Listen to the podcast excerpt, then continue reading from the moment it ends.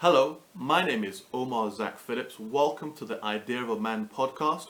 We are now up to podcast number 6, I believe. We did 4, obviously, in the month of January. This is now the second one in February, so that would make it absolutely 6.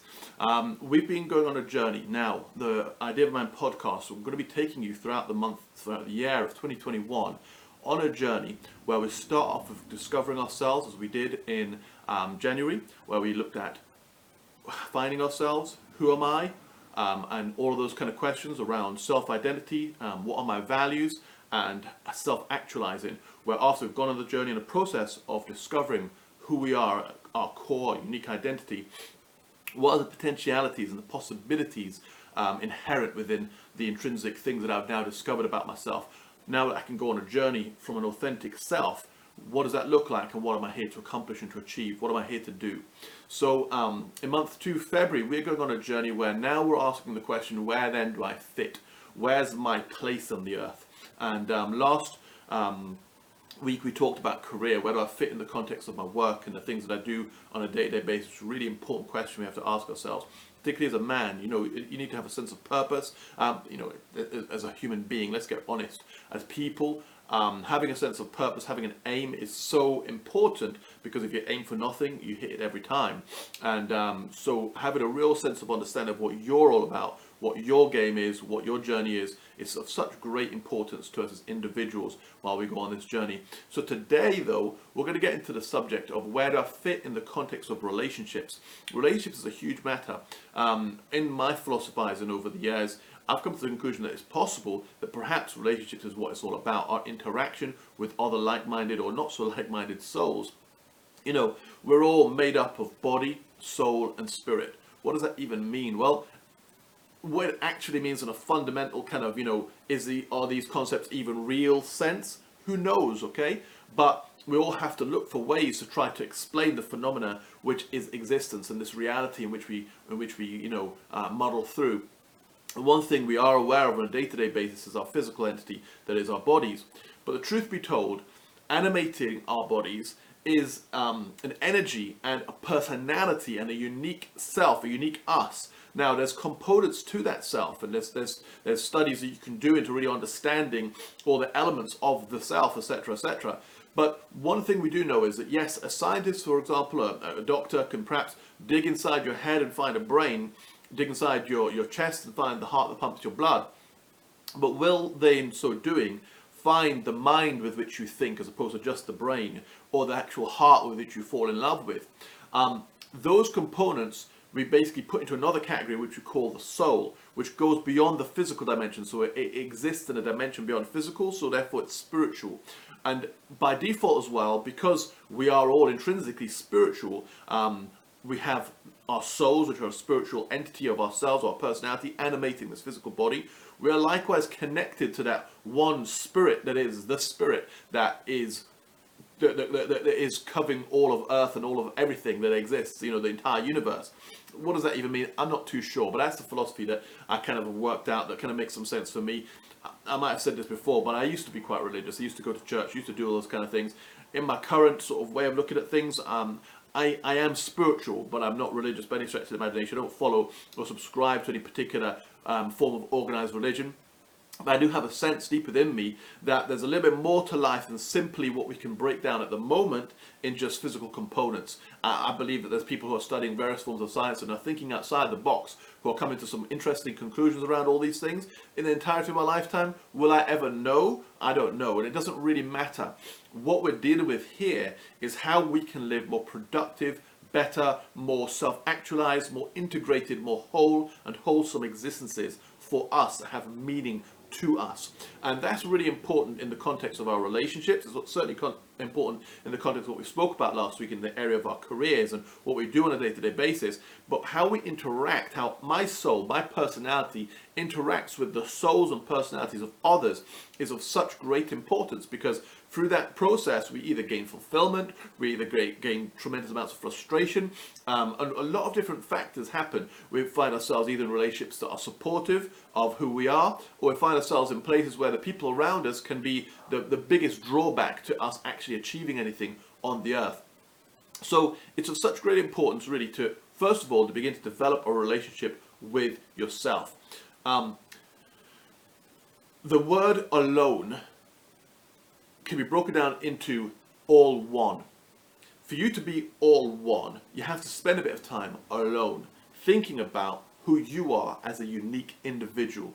If you will do that work of knowing who you are, what you want, what you're here to accomplish, what you're here to achieve, what your purpose is, that begins to prepare you in order to be able to be in the right place to have a relationship with others. Because the truth be told, if you don't have any clue where you're going, if you don't have any aim with regards to your life, if you don't have any purpose, then others will sway you this way and that way. Because, you know, a useful human being around the place can be quite, you know, another pair of hands, you know, like, here's the burden, grab that, and let's run with it. Let's get things going on, okay?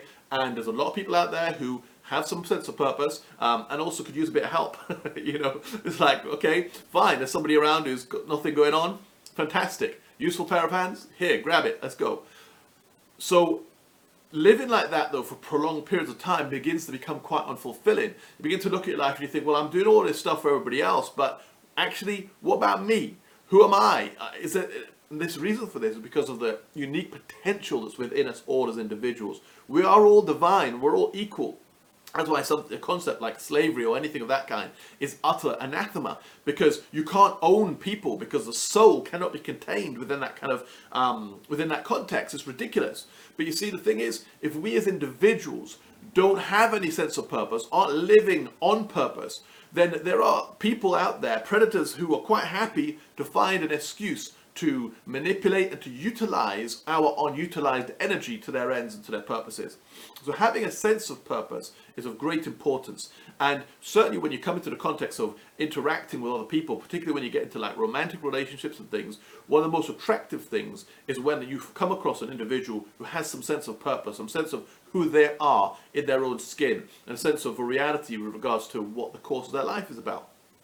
Now, the work obviously we're doing here at The Idea of a Man is really around men's stuff, because the statistics around men's lives, the pain and the hurt that we go through in silence many times is endemic. It's creating real big problems. You know, if you're just looking on a statistical basis, you know, there's more men committing suicide, there's more men being incarcerated, there's more men taking kind of drugs and alcohol to the point where they're literally addicted or alcoholic, whatever the case may be, than there are women. So in a sense, it's like, are we living as men considerably less integrated than our female counterparts? Are we, you know, what's all the answers? I don't have all the answers, but I certainly would like to think that we can contribute to this context, because as men, we are important. We're important to ourselves, certainly. We've got to, you know, exist on the planet for the period of time that we got to be here. And, you know, we don't want to make a hash of it. We want to make something that we can feel kind of proud of ourselves. We lived a meaningful and a purposeful existence. And the people who have to interact with you certainly would benefit considerably more and be much, much happier, I'm sure, if they were to encounter somebody with some sense of purpose, some sense of reason behind their life. So when I'm encouraging you to do these things specifically as a man, now, in the context of being a man, society has thrown up a bunch of questions around these things. And some of those questions, of course, have just simply created confusion. We're in a place where some people are just literally confused. What am I supposed to be as a man? And that, again, is why you for yourself have to ask these questions. Don't just run along with it because of what society is saying. Because there was a time when society was saying, you know, for example, you know, homosexuality is wrong, all these kind of things, and, you know, trans or whatever is wrong, okay? So there was a time when that was the debilitating state of humanity. So people who were in that position, who grew up and they knew they were fundamentally not attracted to the opposite sex, they were attracted to other males, then they had to live in a society that didn't accept that as a normal thing and persecute them as a result. Now, we now live in a society where, sure, those things are becoming more and more acceptable, which is a wonderful thing. But at the same time, to a degree, certain elements of certain things then become a kind of a fashion. And so sometimes we do things simply because it's on trend. It's what's going on around us. And there's nothing wrong with kind of asking questions or going on exploration. That is what we're all about here at The Idea of a Man. You going on your journey and understanding your truth.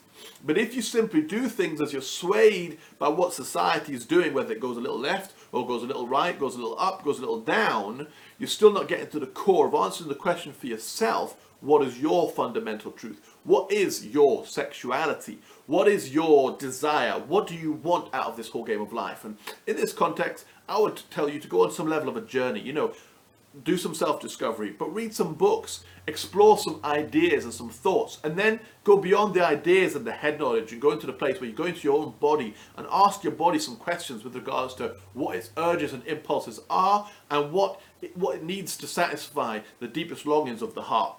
Be intentional about it. Be, you know, take charge of your own life. Be the master of your own ship. Don't let other people, society, religion, parents, whatever the case may be, you know, tell you how you should live your life on all these different areas, because at the end of the day, they don't have to live within your body. They don't have to live within your mind. They don't have to exist within the parameters of your truth. The truth be told, most people are just muddling through and trying to find answers for their own stuff. And at the same time, there are some who love to impose their projected views onto others. Because again, it goes back to the same thing. If you don't have any aim and purpose, there's lots of people who can find something useful for you to do, or not even just, you know, there's people who live their lives that way. It's just true, okay? I don't know if you can grasp what I'm saying, but when you observe around the world, if you're not living a sense of purpose, there's so many human beings who will take full advantage of that, and there's oftentimes no even aim to the advantage they're taking. They're just taking advantage. So I'm encouraging you strongly from the depth of my soul to encouraging you at the depth of your soul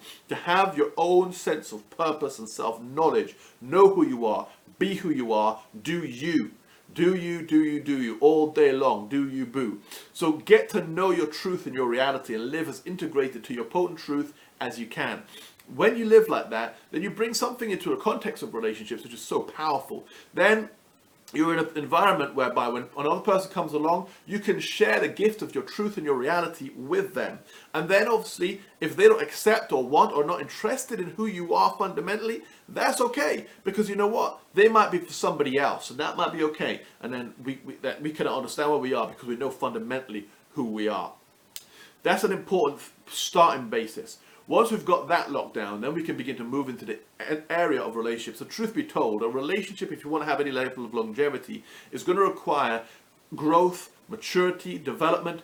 And this is where we go back to in month one, where we looked at who am I. By the last week, we came into asking self-actualization. Now that I know who I am, how do I grow and go on a journey of being me and find out the possibilities that are me?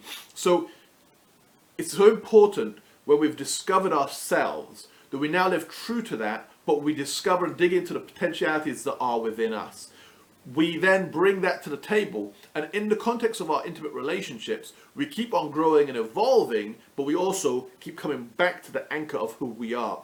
We allow ourselves to mature. You know, when you think you know the answer, life changes the questions is a truth that I've found over and over again. Don't be overly dogmatic. Be prepared to learn. Be flexible. Learn as life teaches you. Every single day is a school day. Be a student of life.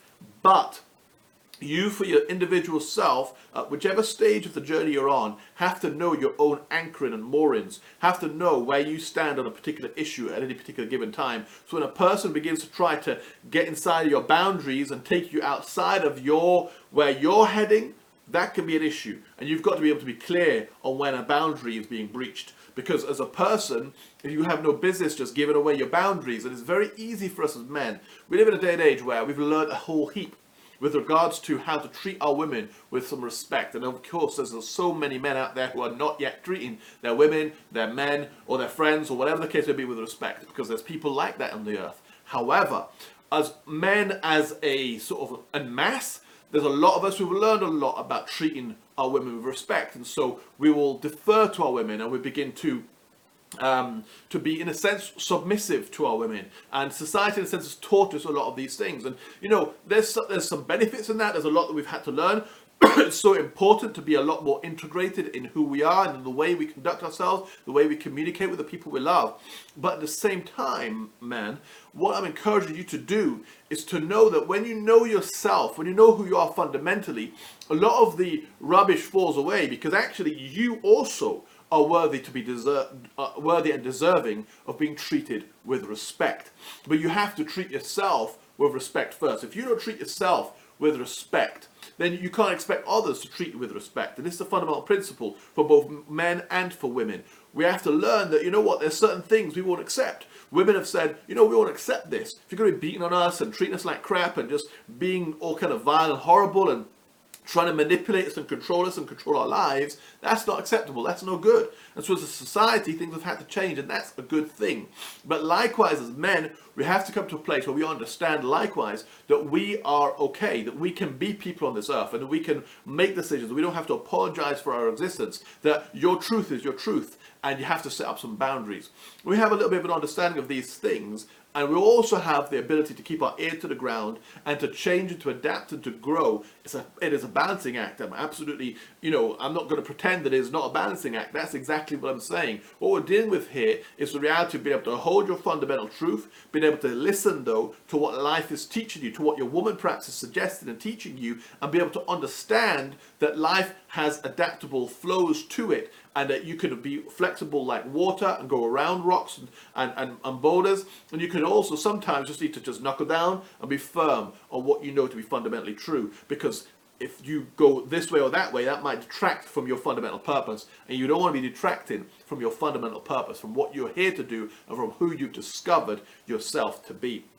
This is really important in relationships, to understand on a much deeper level. I've been married for 25 years, and in that process I've gone through a whole stack of things. There's a time when I was in church and in religion where they teach you very fundamentally all this stuff about man has to be, the head of his home, and woman should submit, and all this kind of stuff. And when you start laying out all these dogmatic things, you end up in a lot of different problems, a lot of different hot water, because psychologically, mentally, and emotionally, it's not taken into consideration the reality that we are all multifaceted human beings, and our personalities have got so much to them. You're going to do, when I told you in the beginning, go on that discovery of finding yourself, and I gave you the tools of, say, your personality type. If you do your personality type and you look at your wife's personality type, you'll find the opposite personality types often attract. There's the things that are attractive about her that you find attractive are oftentimes things that you have lacking in your life, and so you'll reciprocate for each other, and you begin to find ways in which you can kind of balance each other out. At the same time, though, when you're going on a process of growth and development, sometimes you realize that some area that you were using another person to kind of compensate for your lack in, you might now grow in and suddenly become strong in. And so this whole process begins to happen, and there's no, we shouldn't stop that process, but we need to keep communicating about who we are and where we are, what we're doing with our lives. A really useful book that I read recently, one of the most helpful books that I've read on relationships, is the book called Masculine in Relationship. And it's all about how to love a strong woman in relationship. And I'm going to be doing a book review on that and putting that on my website very shortly. So I encourage you to look up that book. It's a very powerful book because he gives us three very key elements that as a man we can do with our lives. Now, one of the things he alludes to is that it's to help you to love a strong woman. So the masculine relationship, masculinity often is equated with some level of strength and leadership and this, that, and the third thing. There's elements of that, and some elements is not necessarily. However, he gives us as a man with, your general manly traits, three things that are useful that you can do with yourself. Stop reacting to her and learn to respond rather than react. Provide structure and create safety. And he explains and breaks down that considerably. And I really encourage you to get an understanding of what that means, because for me as an individual growing it up in the 90s and kind of learning to acquiesce to our woman and all of those kind of things, because that's how society was teaching me again, like we went back to the beginning of this conversation, how we do things because society tells us to.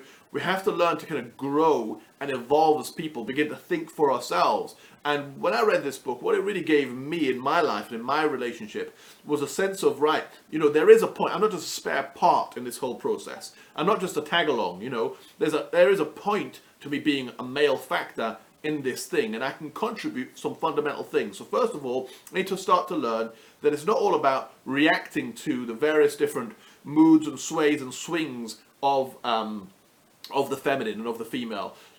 Good books to read around these things, obviously The Way of the Superior Man, It's a Guy Thing, all those kind of books by David Deida, stuff like that will really help. It really helps when you kind of get a deeper grasp on what all of that stuff means. Then get into the area of, provide structure and create safety. All of a sudden, bang, in my sort of leaning towards a more masculine energy, I've got something to do. I can do that. That comes naturally to me. However, because I've been acquiescing for all these years, I've lost that muscle. It hasn't been developed, and I don't know how to do that. But yet, when I look inside myself, I realize actually I do know how to do that. That's fundamental to who I am. It comes as a part of the package of my masculine energy. So therefore, we go back to that potent reality of checking who we are, and we begin to develop that muscle. But we take it step by step, because we don't suddenly think, oh, bang, got to do this. And we don't think, oh, I've got to impose this on anybody else either. We simply develop ourselves and invite others to join the party, to participate as we give them the gift of who we are. And this is a fundamental thing I want to encourage you out there, guys. Your masculinity is a gift. It's a gift that you give. Have you ever thought about it in that context? Perhaps you've thought about it a lot of different ways. At the moment, in the conversations of toxic masculinity, which are coming up for lots of different reasons, because yeah, there's people, men who are just taking advantage of the fact, well, I'm a man, you know, it's okay for me to go touching women's butts at the bar and whatever the case may be, and being abusive and nasty, really, and whatever the case may be. And these things, majority of any decent thinking men out there, we all know, yeah, some of that stuff needs to be questioned. Some of that stuff needs to be seriously taken down, because it's all bullcrap. You know, it ain't right. But at the same time, there's other people coming out with concepts like masculinity fundamentally is toxic. Well, no. Human beings are toxic when they're immature, male or female, masculine or feminine. If you are immature in your life, you are going to be toxic in some capacity, whether that has big implications or small implications. The truth be told, you need to grow up and wake up. Wake up and realize life is a tremendous gift. You are a blessed individual who's been put on this earth to make a contribution. You can do tremendous and wondrous things with the gift of your life. You can serve this generation with the potent truth of who you are in so many wonderful, weird and wacky and amazing ways. There's so many people doing it, but come to the reality of facing the truth of who you are. Get to the core of who you are. Understand who you are, and then give that as a gift to others. So your masculinity is not toxic. It is a gift. But you've got to understand it deeper. You've got to see it for what it is, for the tremendous asset that you have. Likewise, we all know that femininity is a tremendous gift to the world, not just to men, to the world. Femininity is a tremendous gift and an asset of such tremendous proportions, and so is masculinity. It's a tremendous gift. So explore your masculinity, explore the depth of what all that means. When we're talking about these matters, we recognize that some people, okay, the normative is that perhaps 80% of people with male gender have a predominant masculine energy per se, or at least that was the kind of the statistics or the math that was being quoted around the time that David Deida put out most of his material.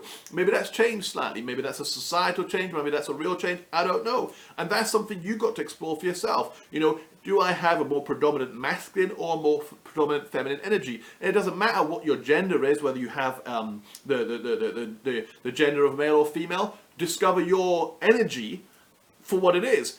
Whenever you talk about energy, it's an interesting concept, because the idea comes up in the whole thing of personality types as well. You know, what differentiates one person's personality from introvert to extrovert to all the other factors that are involved in the whole personality equation is the way that energy flows through our bodies. This particular man just can't be like this other man, because energy just doesn't flow through his body and his being and his person in that way. But if that guy to spend his whole life trying to be like this other guy who's different to him, whose energy just simply doesn't flow the same way, is going to be a complete and utter waste of energy, time and effort. So therefore, we never compare ourselves against others. We simply compare ourselves against our own potential. And this is why it's so important to know who you are, and to accept and to love yourself for who you are, not to concern yourself with what other people can do, can achieve. Have you even explored or gone on the journey and the mission of discovering what you can accomplish and achieve with your unique strengths, with your unique you-ness? Take who you are and go on that journey. Present your potent reality as a gift to the other, to whoever that may be, whether you're a man in a relationship with another man, a woman in a relationship with another woman, or vice versa, or you're just a man in a relationship with a woman. Give the potent reality of who you are as a gift to your partner, to that other person. What a tremendous opportunity we have before us. But don't shave off the truth of who you are just to kind of, you know, meet someone else's ideologies about what you should be.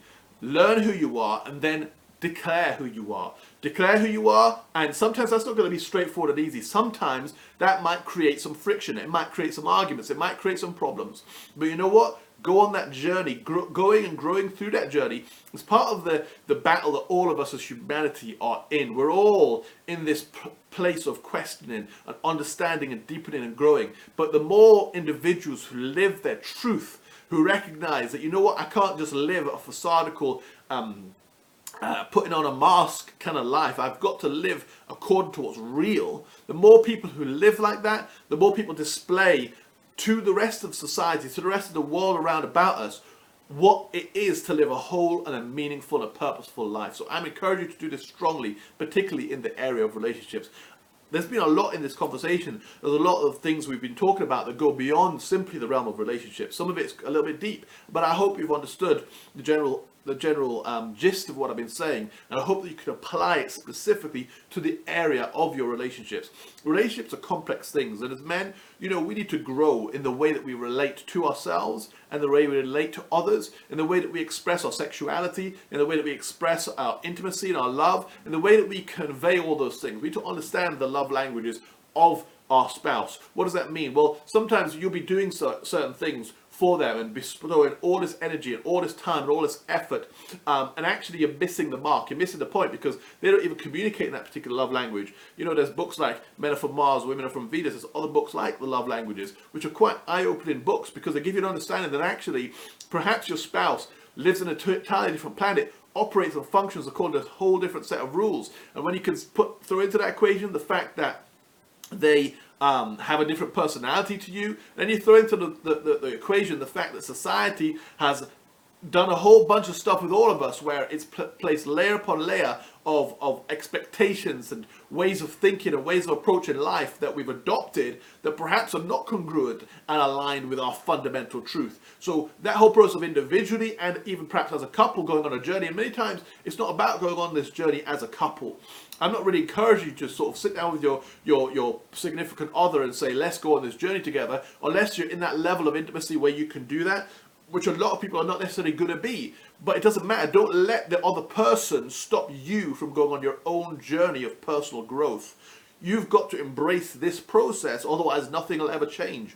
The more you change, the more the world will change, and people around about you will change. People's interactions with you will change based upon the changes that they see in you. The way that you interact, the way you are, will fundamentally change, and change others. Change the way people interact with you, change the way that people treat you and behave to you. So all these things of such great importance, but we always start with the man in the mirror. That's really what the idea of a man is all about. It's about what is your idea of a man.